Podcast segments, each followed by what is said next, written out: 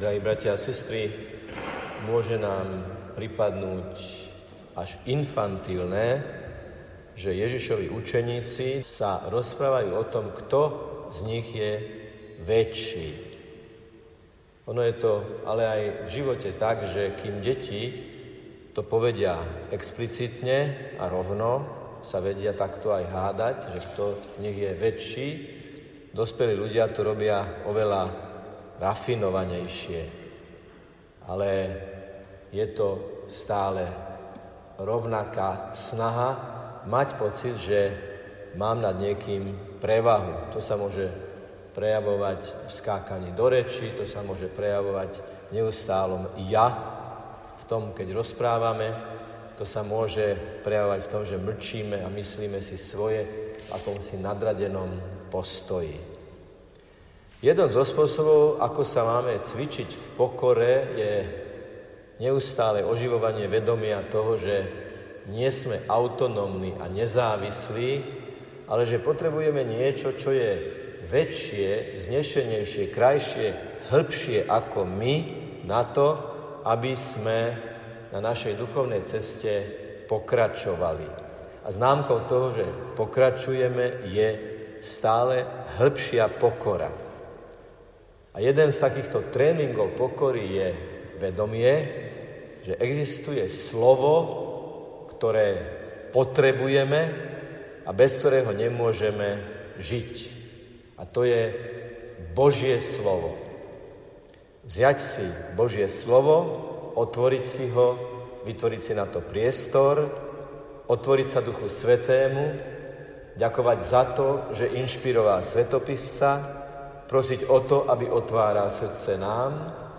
To sú všetko drobné mozaikové kamienky, ktoré vkladáme do obrazu našej snahy byť pokorný a otvorený niekomu, bez koho nemôžeme žiť. Že nie sme nezávislí, sme závislí na Božom slove.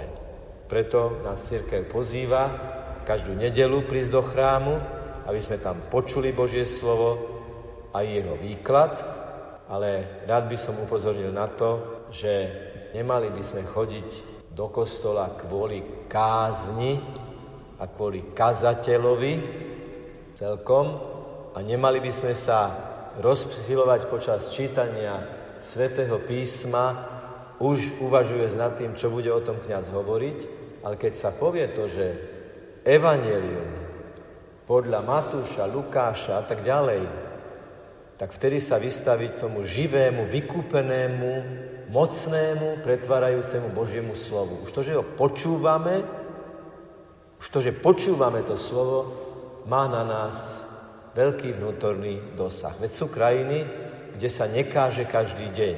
Nehovorím, že to nie je dobre, že kážeme na Slovensku každý deň, ale vždy máme na pamäti, že to naozaj živé slovo, to Ježišovo slovo, už to je súčasťou toho, tej hostiny slova, na ktorú sme pozvaní.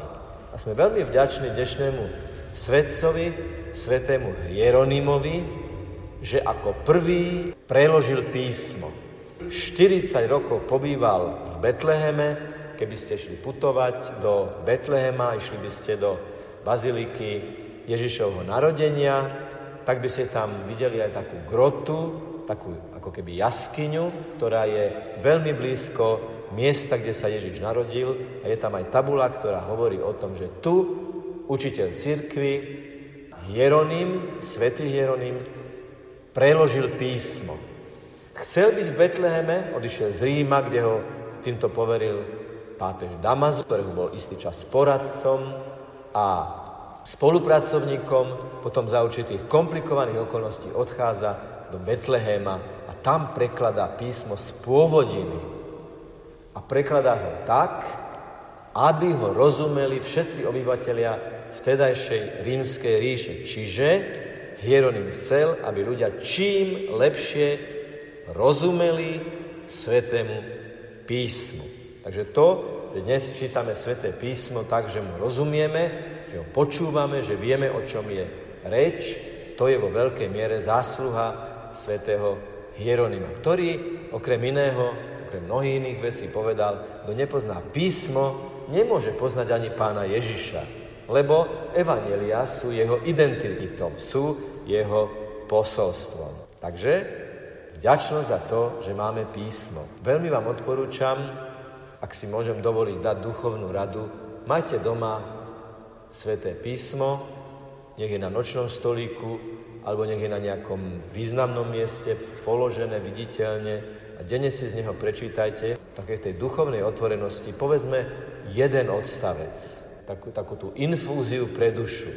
Jeden odstavček, vždy s tým, že Duchu Svetý, buď so mnou, daj mi otvorené srdce, daj mi otvorenú mysel, aby to slovo, ktoré si prečítam, som potom niesol ďalej. Čo je menej známe o svetom Hieronymovi, že bola aj okolnosť, keď text písma odložil. Stalo sa to vtedy, keď bol Rím vyplienený nepriateľskými vojakmi a mnohí ľudia sa uchýlili aj do Svetej Zeme a veľký príval pútnikov, dneska by sme povedali aj utečencov, ktorí prišli do Svetej Zeme, spôsobil, že aj svätý Hieronym sa musel angažovať za to, aby týmto ľuďom poskytol prístrešie, jedlo a jednoducho prežitie. A máme aj zachovaný text svätého Hieronima, kde píše, odložil som písmo, aby sme písmo, by som to tak parafrázoval teraz, preložili do každodenného života. A toto je už niečo, čo nám je blízke. Lebo keď povieme, že svätý Hieronym hovoril plynule, grécky, latinsky a hebrejsky, že vedel čítať aramejsky, a ešte vedel aj sírsky, ešte ďalší jazyk, tak nám to prípada také, také vzdialené. No, naozaj málo kto má takúto jazykovú výbavu. Ale keď nám svätý Hieronym povie, že preložte písmo z textu do praxe, nemáme sa už na čo veľmi odvolávať, že to sa nás netýka, pretože my po tejto bohoslužbe slova a bohoslužbe Eucharistie, ktorá je vlastne oživením toho slova, oživnutím toho slova, vyjdeme pred kostol, vyjdeme medzi ľudí, pôjdeme domov, pôjdeme medzi našich, medzi svojich, pôjdeme do obchodu a vlastne sa nás pán cez rôzne životné okolnosti pýta, no tak teraz buď aj ty prekladateľom to, čo si počul, to, čo si rozímal, to, čo si meditoval, prelož do reči každodenného života. Do reči rúk, do reči úst, do reči mimiky, do reči reakcií, do reči jednoducho každodenného života. Čiže svätý Hieronym hovorí nielen to, že kto nečíta písmo, nepozná Krista, ale kto neprekladá písmo z textu do praxe, neporozumel Krista, nepozná Ježiša. A keďže pán Ježiš vie, aké je to náročné, tak prichádza v Eucharistii pod spôsobom chleba, aby vstúpil do našej duše, aby nám povedal, ja budem s tebou, ponesieš si ma a budem z teba vyžarovať, aby si mal silu prekladať Sveté písmo do každodennej reality. Aby ľudia na tebe cítili, že si skutočne inšpirovaný týmto Božím slovom.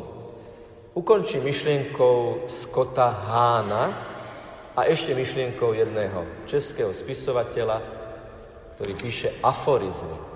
Scott Hahn bol protestantský e, študent teológie, ktorý raz išiel do katolíckého kostola, aby si pozrel, ako vyzerá katolická modloslužba, pretože počul a učil sa, že katolíci písmu neprikladajú veľký význam a omša je celkom vybočením, je celkom úletom z toho pôvodného biblického posolstva. Začiatok obrátenia Scotta Hána, ktorý potom napísal, opísal toto obrátenie vo svojej knihe Naša cesta do katolíckej cirkvi, pretože píše aj za svoju manželku, šokovaný za stĺpom vzadu v kostole si uvedomil, že od prežehnania po požehnanie podstate celá Sveta Omša to sú len dynamizované biblické texty. Naozaj by sme nenašli v Omši také slovo, takú vetu, ktorá nemá nejaké ukotvenie vo Svetom písme. A tak skončím aforizmom, ktorý hovorí, kresťan, ktorý nečíta sväté písmo, je kresťan nečitateľný. Takže staňme sa čitateľnými kresťanmi tým, že budeme s vierou čítať sväté písmo. A tak vstúpe do slávenia s veľkou dôverou, že Božie slovo, Božie slova majú veľkú vnútornú silu. Nechajme sa aj teraz týmito slovami zasiahnuť. Otvorme srdcia vierou v to, že Boh sa nás chce dotknúť. A už sa nás aj dotýka. Nech je pochválený Pán Ježiš Kristus.